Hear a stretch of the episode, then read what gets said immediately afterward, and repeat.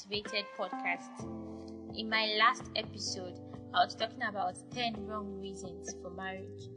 In this episode, I'll be inspiring you to marry right and I'll be talking about 7 right or good reasons for marriage. Despite the fact that um, the media says that there are divorce everywhere around the world, some marriages are still working, some marriages are still quietly happy some people are married for 50 years, 60 years, 70 years, and more. I heard of a couple, Karam and Kartari Chand, that was married for about 90 years in the United Kingdom. That's to say that marriages still work, despite the fact that there are so many things happening with marriages all around the world. Okay, going straight to the seven reasons, seven right reasons for marriage. Number one, love. You can marry somebody that you love, that loves you, when the love is both sided. I know these days people say that love is not enough, but dear single, love cannot be absent. You cannot overlook love because love allows you to tolerate a person. Love allows you to be able to be compatible with them. Love allows you to understand with them and it's not the fake you know the fake kind of love that is common in our generation now whereby you just say it with your mouth that you love somebody but there's nothing to back it up. No action to back it up. I mean true love that makes you to tolerate that person that makes you to honor that person. And it's not just an excuse to maybe personalize somebody and make them your property once you find this true love, you can marry the person. Then, secondly, trust and commitment. Marry somebody you can deeply trust. The most important aspect of any strong and successful marriage is trust.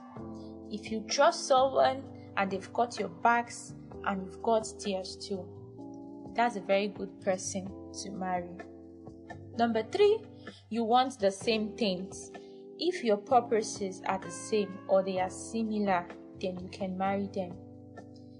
Because once there is the similarity in purpose with anybody, there, there it will result in problems in the marriage. But once there's similarity of goals and purposes, it will result into a good marriage. For example, you want to travel around the world, you can marry somebody that likes to travel around the world too not somebody that likes to live in a stable city, somebody that has the same financial priorities as you. If you want kids, you want to marry somebody that wants kids too.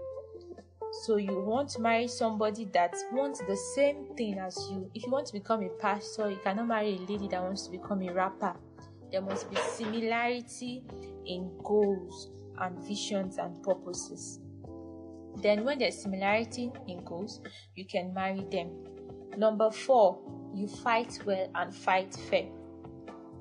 Two people will always argue about one thing or the other. And fighting well doesn't mean that you fight all the time. Fighting well means that you fight fair. It means that you resolve arguments and come out stronger. It means that you manage arguments in a productive way. And you come out of it with respect and understanding of each other's view. That means you resolve your conflicts meaningfully. That is fighting well and fighting fair. So if you see this kind of person, you can marry them. Not just somebody that once you fight, the the, the relationship decreases in value. It becomes tough. Nobody's talking to this person. That nobody's talking to the other person. But if you fight fair, with somebody and they fight fair with you and you come out of it stronger with the relationship moving forward, you can marry that kind of person. Number five, marry somebody you're compatible with. A good reason for marriage is compatibility. If you are if you are compatible in views, you are compatible in character, you are compatible socially, you can marry this person. For example, two Kong introverts may not be able to stay under the same rules because one will require doing this our own, the other person will require doing this own, nobody to talk to the other. And the, the reason for marriages might be marriage might be defeated in the end.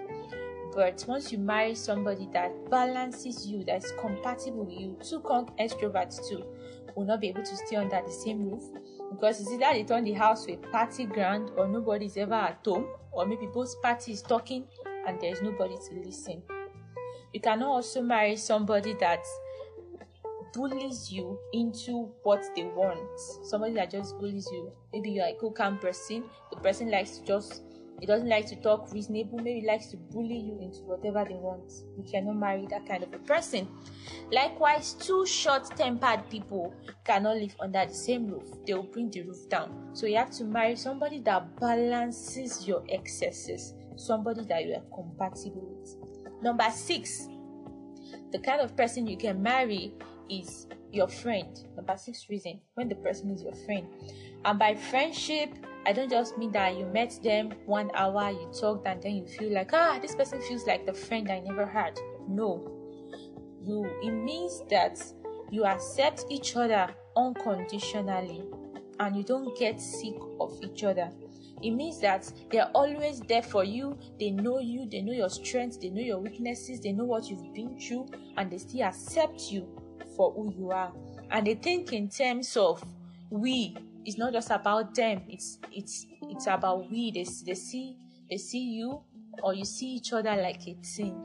You can marry that kind of person.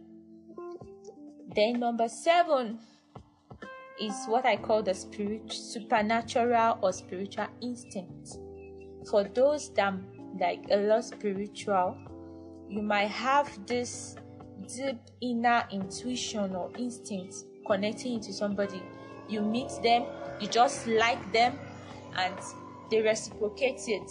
You work easily with them. Something just tells you that oh, this is the person I've been waiting for. It's like the sixth sense. And it's not just you, they feel the same as well. I hope that I have inspired you to choose the right person. Thank you for listening.